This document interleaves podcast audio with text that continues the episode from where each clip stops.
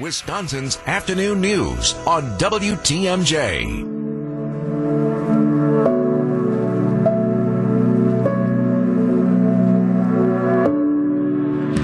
So the procession for the Milwaukee police officer killed in the line of duty is scheduled to start about four o'clock, maybe a little bit after that, from downtown uh, to the funeral home. You will hear that here on WTMJ. There's likely to be traffic issues as well because of that. Debbie Loziga is on top of that.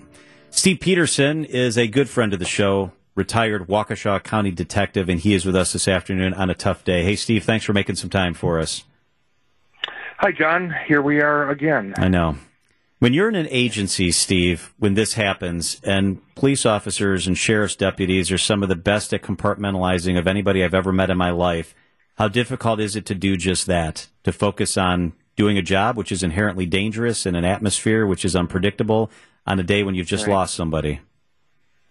Yeah, it, it is. You know, it's uh, the job is difficult in its own right, just with the various things that law enforcement officers deal with on a daily basis.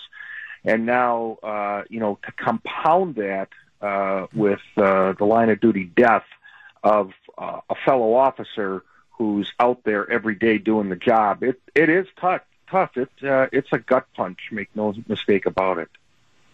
What are your emotions today, Steve, as you sit back and you're not full time into the department anymore, but you still right. work with law enforcement?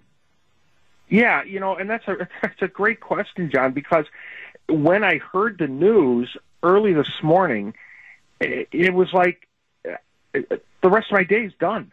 You, you know, I mean, I've just been kind of sitting around, just kind of staring, reflecting of of the agony for you know our, our brother and sister officers, and it, it's it's still with me today. Those those. uh effects, if you will. And I'm retired going on 10 years now. Can I ask you about something that's really pissing me off?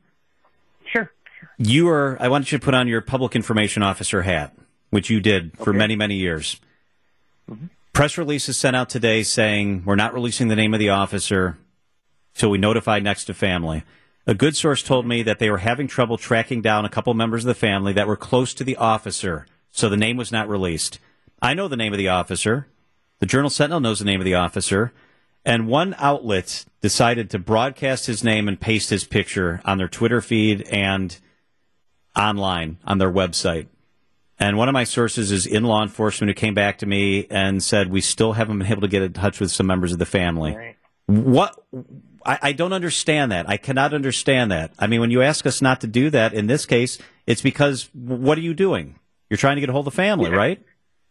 Exactly, John, and and uh, you know you you know back in the day when you were a reporter on the TV side of the house, and you and I had conversations on this where you knew this information, but I said to you, look, please don't do this right now, and I gave you the reasons why, um, and and you were always and and the majority of the, the I would say the majority of the media in Milwaukee was always respectful of that, especially in something like this where notifications are, are trying to be made because the last thing that you want is someone else finding out about this other than official means. And this is the first I'm hearing about this. So yeah, I would, uh, I, there are no words.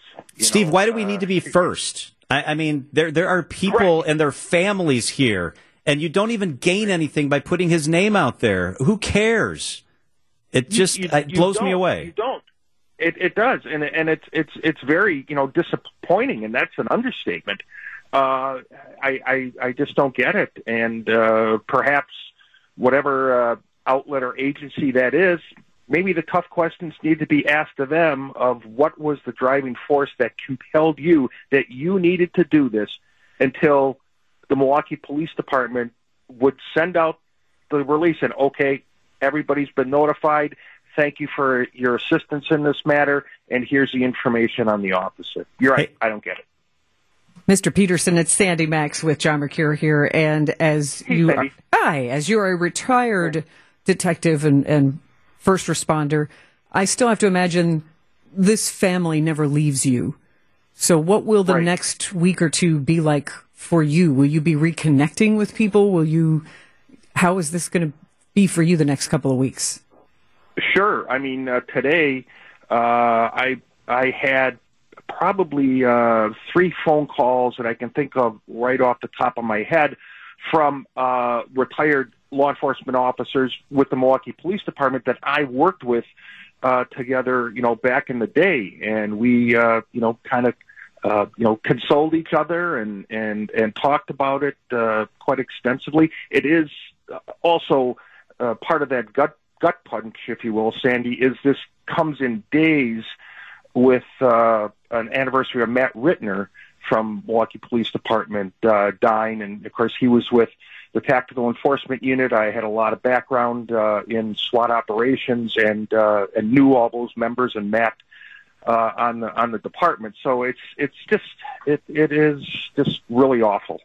Steve Pederson, man, you always talk to us on the tough days and you give us good perspective, and we appreciate that. Someday when it's sunshine and rainbows, we're going to call you up and talk about that. We promise.